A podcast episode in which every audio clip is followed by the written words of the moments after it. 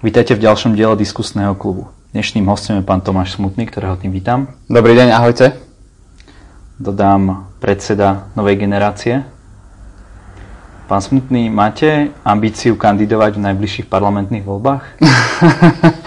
Čakal som, aká otázka príde na začiatku. Povedal by som, že to ani nie je otázka úplne na mňa ako na všetkých uh, ostatných, ktorí už sledujú teraz prácu novej generácie a aj moju prácu, lebo vo verejnom živote sa pohybujem už nejaký ten čas a snažím sa ukazovať na veci, ktoré nefungujú a ktoré by mohli fungovať lepšie. Takže necháme to otvorené. Nová generácia sa venuje politickým témam a verejným témam. Čo je to vlastne za organizácia? Nová generácia je iniciatíva 30 40 ale takisto aj, aj študentov, najmä vysokoškolských. Uh, iniciatíva ľudí, ktorí uh, získavali svoje skúsenosti či už doma na Slovensku alebo v zahraničí, uh, vrátili sa späť na Slovensko a povedali si, že nie všetko funguje tak, ako by mohlo. Videli sme, a ja sám v zahraničí, že ľudia môžu, môžu žiť aj inač. Systém môže fungovať aj inak a do veľkej miery nás to hnevá, ako to funguje teraz na Slovensku. No a preto sme sa rozhodli sa viac e, zgrupovať, viac spolupracovať, poukazovať e, na um, veci, ktoré sa dejú práve na Slovensku a ukazovať, že áno, dá sa žiť aj inak, lepšie na vyššej životnej úrovni. Aké kroky pre tieto vaše ciele e, robíte? Jeden z posledných krokov, asi aj takých najväčších, je práve iniciatíva za naše generácie. Je to iniciatíva pre, ako už z názvu vyplýva, pre naše generácie. Generácie 20 30 40 Venujeme sa piatim témam v tejto iniciatíve. Venujeme sa rodine, venujeme sa vzdelávaniu, práci, modernému štátu a celkovej podpore, podpore rodín a najmä bývania. Uh, ide o súhrn návrhov, opatrení, ktoré keby uh, súčasná vláda zaviedla do praxe, tak sa životná úroveň práve našich generácií uh, zvýši. Dovolím si povedať rapidne uh, zvýši. Uh, no a navrhli sme ju práve z dôvodu, že je nám veľmi ľúto, že naše generácie, ak sa chcú mať lepšie, častokrát volia exit zo Slovenska a odchod práve na západ do západnej Európy. A práve my chceme raz vytvoriť prostredie na Slovensku, aby títo aktívni ľudia ostávali na Slovensku, vychovávali tu svoje deti a budovali tento náš spoločný systém. Dobre, ale to sú nejaké, nejaké tézy, hej, ktoré uh-huh. by sa tí politi- politici mohli a nemuseli držať. Ako ich propagujete tieto tézy? Ako, akým spôsobom toto sa snažíte dosiahnuť? Uh-huh. Robíte nejaké petície, snažíte sa vyvolať verejnú debatu, proste konkrétne spôsoby, uh-huh. ako dosiahnete tieto vaše ciele? Je to, veľ, je to taký mix uh, týchto aktivít, pretože mali sme aj petície, ktoré podpísalo 40-42 tisíc e, ľudí po celom Slovensku. A mali sme aj minulý týždeň práve e, verejnú výzvu ministerke spravodlivosti Lucii Žitňanskej, e, kde sme požadovali zmenu voľby sudcov ústavného súdu, pretože o rok sa končí deviatim sudcom ústavného súdu mandát a budú sa voliť noví sudcovia. A myslíme si, že ústavný súd nie je momentálne izolovaný od politických vplyvov je z veľkej časti spolitizovaný. Eh, nedostávajú sa tam súdcovia, ktorí sú morálne a odborne eh, zdatní, ako sme videli v posledných dvoch prípadoch. Dovolím si aj konkrétne pomenovať dvoch smerackých kandidátov, pána Mamojku a pani, pani Lašakovu. Ak by som tak parafrázoval, tak ste skôr takí aktívni občania. Áno, sme aktívni občania, ktorí uh, si povedali, že treba uh, túto krajinu niekam posunúť ďalej. Uh, na druhej strane vieme, že po určitú úroveň to môžeme, um, ako sa hovorí, ťahať tú káru ako uh, aktívni občania. Od istej úrovne je už potrebný uh, vstup do reálneho politického života, uh, pretože len politici môžu meniť zákony. Veríme, že Slovensko bude mať uh, politikov, ktorí budú v prospech uh, ľudí príjmať tieto zákony Uh, ak nie, tak uh, ako sa hovorí, jednoducho keď to nespravia oni, tak niekto sa bude musieť zapojiť a bude musieť zodvihnúť tú vlajku. Uh, nech sa na mňa uh, nehnevajú moji priatelia v opozícii, ktorých mám... Tam, sled, tam ako keby nasledovala moja ďalšia mm-hmm. otázka. Či nachádzate podporu v rámci nejakej politickej strany uh, vašich myšlienok, alebo či sa programovo s niekým zhodujete? Nachádzame. Či by nebolo nachádzame. riešenie napríklad, keby ste sa rozprestreli do rôznych politických strán a tam presadzovali tieto vízie? Nachádzame podporu, lebo sú to rozumné argumenty. Povedzme konkrétne. Zatiaľ by som, musím povedať, že aj tie diskusie prebiehajú. Zatiaľ by som to ale nerád nejakým spôsobom medializoval. Tak nemusíte hovoriť, kto vás kam lanári, ale skôr, ktorá, dajme tomu, politická strana uh-huh. Nejako súzní s vašim, s vašim programom alebo s vašimi aktivitami? Uh, naše aktivity sú založené na zdravom rozume. V systéme nepotrebujete toho až tak strašne veľa, okrem samozrejme odborníkov, ale častokrát ide o, o zdravý rozum, ktorý sme my zbierali na, po celom Slovensku v našich diskusiách. Ja sa pýtam preto, lebo existuje už na Slovensku aj povedzme, že v radách opozície množstvo subjektov. Uh-huh. Či teda treba držať nejaký subjekt, ktorý je ešte navyše, alebo či sa dá proste to skôr spájať ako, ako rozdielovať? Ja som jedno, jednoznačne za spájanie pokiaľ sa nespojíme, uh, tak to nebude mať až, až taký zmysel. Konec koncov videli sme to aj v 98. Uh, kedy sa uh, strany a skupiny a iniciatívy pospájali. Jednoducho politika musí byť o ideách, o myšlienkach, o, o veciach, ako meniť a posúvať to Slovensko dopredu. Takže aj v súčasnej opozícii sú strany, s ktorými uh, sa dá spolupracovať, sú strany, uh, ktoré by som povedal, nie sú úplne systémové a vhodné do toho, aby, aby vedeli tú káru ťahať, ťahať ďalej. Ak sa nemýlim, vy ste vzýšli ako mladežnická organizácia SDKU. Musíte sa s tým nejakým spôsobom vyrovnávať? Alebo je to už zabudnutá vec, už vám to ľudia nenechávajú, ako sa hovorí, zožrať?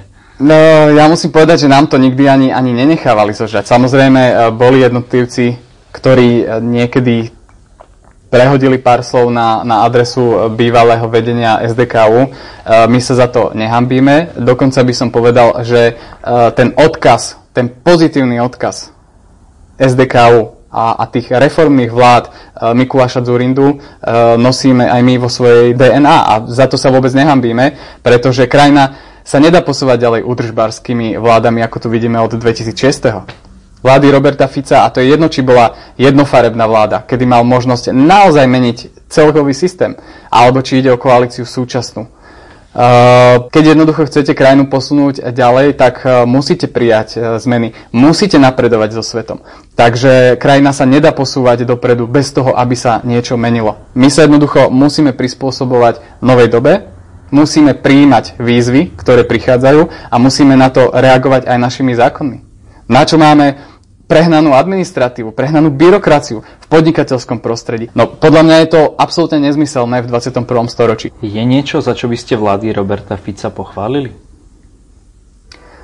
Asi za to, že nekazia to viac ako, ako by uh, mohli, lebo uh, ukázali napríklad vlády 2006-2010, vláda Roberta Fica, že vie robiť obrovské, ale obrovské mega škandály Uh, takže asi len za to, že to nie je ešte horšie ako, ako, ako to je, uh, pretože Slovensku sa darí, darí napriek tejto vláde. Je vašou konkurenciou progresívne Slovensko? Uh, nevidím dôvod, pokiaľ nebudú zachádzať úplne lavicovo, čo teda nie je naša šalka kávy, tak nevidím dôvod na nejakú rozumnú, rozumnú spoluprácu. Čiže nejaký vzťah vás k ním by ste ako charakterizovali? Poznáme sa s viacerými predstaviteľmi progresívneho Slovenska. Ja im držím palce. Keby sa vedeli prihlásiť k tomu odkazu možno stredolavého subjektu, solidného, tak by vedeli získať mnoho voličov práve od Smeru a od možno ďalších, ďalších strán, pretože stredopravá scéna je už dosť saturovaná. Kdežto stredoľava, tam by sa možno cítili aj ideologicky pohodlnejšie a mohli by dosiahnuť možno aj väčší výsledok. Aký je podľa vás najväčší problém Slovenska? Hovorili ste diskusiu na 40 minút? tých problémov je veľa, tých problémov je veľa. Uh, asi najvypuklejšie je korupcia. Myslíte si, že to je tá korupcia v takom tom pravom slova zmysle, že chytia vás policajti, hej, dáte im niečo uh, do vačku a oni vás pustia, alebo je to skôr taká tá korupcia na, na vysokých miestach? Ktorá sa do tohto zaratáva. Máte pocit, že máme problém s malou alebo s veľkou korupciou? Jednoznačne nemôžem súhlasiť s Robertom Kaliňákom, ktorý povedal, že korupcia sa na najvyšších miestach nevyskytuje. Jednoznačne. Náš premiér býva v dome daňového podvodníka. V dome daňového podvodníka, ktorý minulý týždeň vrátil štátu 2 milióny eur. A náš premiér tam býva. Uh, sú dokázané uh, prevody od daňových podvodníkov priamo ministrovi vnútra. Jednoducho, nech ma nikto nepresvieča o tom, že korupcia na najvyšších miestach v politike neexistuje. Samozrejme, ja sa len pýtam, že či existuje, dobre, tak povedali ste, že teda existuje tá veľká korupcia. Áno. Existuje tá malá korupcia? Máte, taký, máte pocit, že človek si vie niečo vybaviť, keď dá ten správny bakšiš na správnom mieste? Povedal by som to na príklade, ako sa vyvíja tá spoločnosť. Pred desiatimi rokmi uh, vnímal som aj, aj celkovo tú spoločnosť inde ako teraz. Uh, myslím si, že sa vyvíjame a to je práve aj rozdiel vlád. Že sú vlády, ktoré, uh, ktoré znižujú ten priestor na korupciu a chcú ju znižovať, ale sú vlády, ako napríklad uh, vlády za posledných 10 rokov, ktoré ten priestor na korupciu buď nechávajú rovnaký, alebo čo je ešte horšie, zväčšujú ho. Neprehľadňujú systém, um, vytvárajú verejné výzvy e, šité, šité na mieru. Takže raz som v diskusii dostal otázku, že či e, pravicové vlády nekradli. Myslím si, že neexistovala vláda, ktorá by nebola poznačená korupciou, len naozaj je dôležité, e, dôležité to, ktorá vláda znižuje ten priestor na korupciu a ktorá ho necháva alebo zväčšuje. Čo by mali robiť mladí ľudia, aby sa tento stav nejakým spôsobom zmenil? Jednoznačne zapájať sa do verejného diania. Vy sám ste príkladom, eh, že v Prahe ste zorganizoval protesty. Jednoducho mladí ľudia by sa mali zaujímať o veci verejné, mali by eh, sledovať politiku a čo je dôležité, verejne a kriticky myslieť. Kritické myslenie je veľmi dôležité v každej oblasti života. Do obeda sme mali zasadnutie s pár našimi členmi. Bavili sme sa o tom, že školy by mali učiť mladých ľudí kriticky myslieť ale rovnako aj právnej náuke, ekonomickej náuke. Jednoducho, aby ten mladý človek, absolvent strednej, vysokej školy, nebol stratený v bankovom sektore, v poisťovníctve, v práve, eh, aby, aby vedel kriticky myslieť, ako sa k nemu prezentuje či už politik, či už eh, komunálny z národnej úrovne. Chápem. Toto sú také veci, že väčšina z nás, čo sa to aspoň trošku zaujímavé, zaujímavé tuší, hej, kde teda môžu byť tie problémy. A ako, ako to teda zmeniť? Čo teda spraviť? Stačí, keď vyhrá teda, poviem, opozícia, voľby, alebo čo, čo treba? Bude to nejaký kontinuálny proces? Bude treba, aby sa všetci občania začali oveľa viac zapájať? Kde vy vidíte možnosť na zlepšenie stavu? Aj keď som väčšiný optimista a ja by som bol najradšej, keby to išlo mávnutím čarovného prútika, tak eh, sa bojím, že 40 rokov socializmu eh, nás poznačilo do takej miery, že sa z toho nespamätáme ani za 40 rokov nového systému. Nová generácia sa hlási k odkazu novembra 1989. Vážime si to, čo naši rodičia vybojovali a chceme, aby tá zmena pokračovala k tomu lepšiemu, ale nedovolím si povedať, že teraz to zmení, zmenia voľby 2020 vyhrá opozícia a v priebehu roka nám bude lepšie a budeme druhé nielen Rakúsko alebo Švajčiarsko. Takže čo teda? Je to dlhodobý proces, ale ide o to, aby sme si volili vlády, ktoré budú ten priestor na korupciu znižovať, ktorí, ktorí budú zlepšovať vzdelávanie, školstvo, podnikateľské prostredie, podporovať uh, mladé rodiny, um, čeliť výzvam 21. storočia, ako napríklad aj demografická krivka aj na Slovensku. Ako dlho funguje nová generácia? Nová generácia funguje od roku 2000, 2001. Um, ako už bolo spomenuté v spolupráci uh, s SDKU. My sme začali takú, takú novú etapu novej generácie v roku 2014, keď sme vystúpili uh, z SDKU. Uh, musím povedať, že sme odchádzali, keď mala strana stále 7 alebo 8% a boli sme medzi prvými, ktorí odišli práve zo strany, pretože sme videli, že, že mm, ako sa hovorí ľudovo, tudy cesta nevede. Videli sme problémy, videli sme, že stra- strana stráca reformný charakter, drive je personálne vyprázdnená a povedali sme si, že aby sme zachovali tú, tú skupinu mladých ľudí, ktorí chceli niečo meniť, uh, tak to dokážeme aj ako občianske združenie momentálne a budujeme teda novú, novú etapu. Čo je taký váš najväčší úspech od toho, od toho roku 2014? Najväčší úspech, ktoré sledovalo celé Slovensko, tak bola petícia proti, stále stojím za tým, že populistickým a nesystémovým vlakom zadarmo, pretože vtedy sme sa zdvihli ako študenti, ktorí bojujú proti takémuto populizmu. Štát by mal vytvárať priestor na to, aby ten študent si vedel napríklad svojimi, svojim, svojou brigádou zarobiť na slušný a dôstojný život aj popri škole. Viete, Robert Fico sa tvári na sociálneho politika, lebo o, takto rozdá mavnutím čarovného prútiku o, vlaky zadarmo. Na druhej strane zavede odvody o, pre študentov.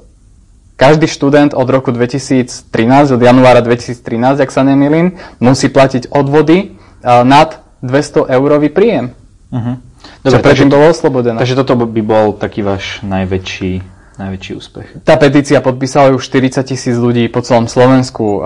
Obehlo to celé Slovensko. Nám prichádzali správy, že ľudia, ktorí, ktorí ma poznajú a pracovali v rôznych spoločnostiach, tak mi volali, Tomáš, prišla sem mailom v hromadnej komunikácii vaša petícia. Takže to bolo najvypuklejšie.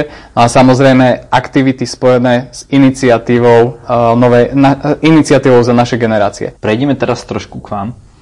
Koľko času vám zaberá táto vaša, povedzme, politická činnosť denne? Nazval by som to taká občianska. Dobre. Ob, občianská dobre. činnosť. Kľudne. Uh, občianská činnosť uh, začína to zaberať pomerne dosť času.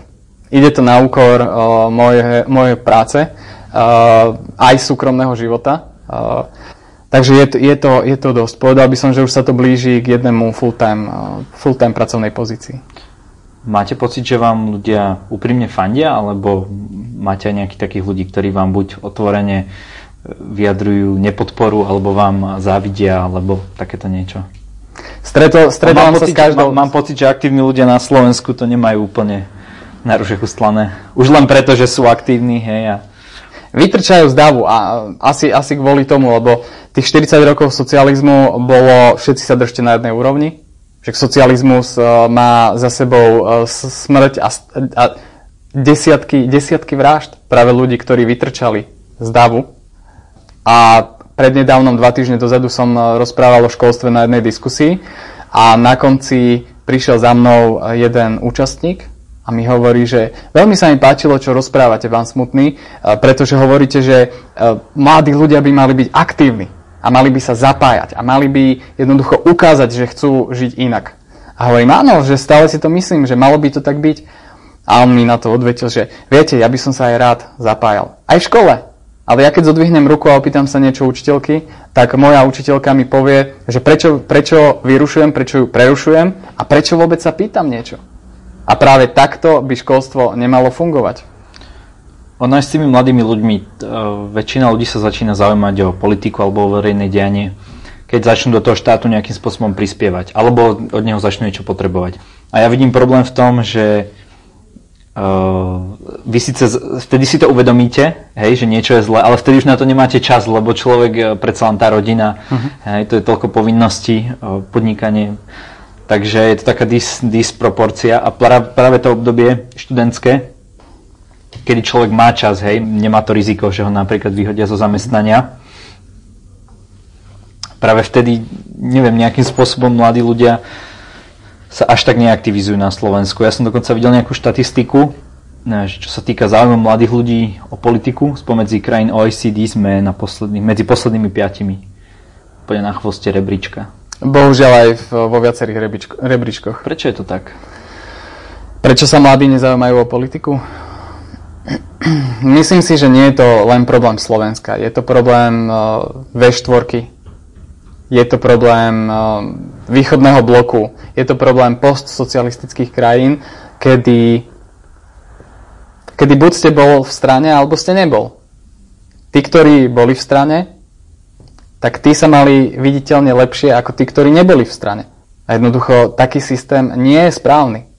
A možno, že ešte stále je to v nás, ale je to otázka uh, takého, takého aj slovenského sebavedomia. My ako uh, Slováci máme krásne, krásnu prírodu, máme Tatry, máme unikátne tradície. Takže my máme byť na čo hrdí. My má, máme byť na čo hrdí, pretože nie sme krajina, ktorá by mala ťažiska ropy. Nie sme krajina, ktorá Trochu zarába na... tej ropy. Trochu, na nerastných uh, surovinách, ale Máme byť na čo hrdí a toto v nás musíme pestovať. Toto musíme pestovať v mladých ľuďoch, aby sa postavili a ozvali za svoje práva. Pán Smutný, pýtal som sa vás teraz veľa, veľa otázok, ale možno, že je niečo, čo v tomto rozhovore nezaznelo a chceli by ste to povedať našim divákom. Takže nech sa páči, máte možnosť na túto kameru povedať, čo chcete. Ja by som odkázal asi len taký krátky odkaz, že pokiaľ pokiaľ nebudeme bojovať za, za svoje práva, pokiaľ sa nepostavíme a nebudeme chcieť e, žiť v lepšej krajine, pokiaľ nezačneme od seba, každý jeden vo svojej komunite, tak uh, nikdy na Slovensku nedojde uh, k zmene, ktorú, ktorú naozaj chceme všetci. Jednoducho základ je aktivita uh, a záujem. Záujem, kritické myslenie a potom samozrejme správna voľba už vo voľbách do, do parlamentu. Ďakujem za rozhovor. Ďakujem pekne.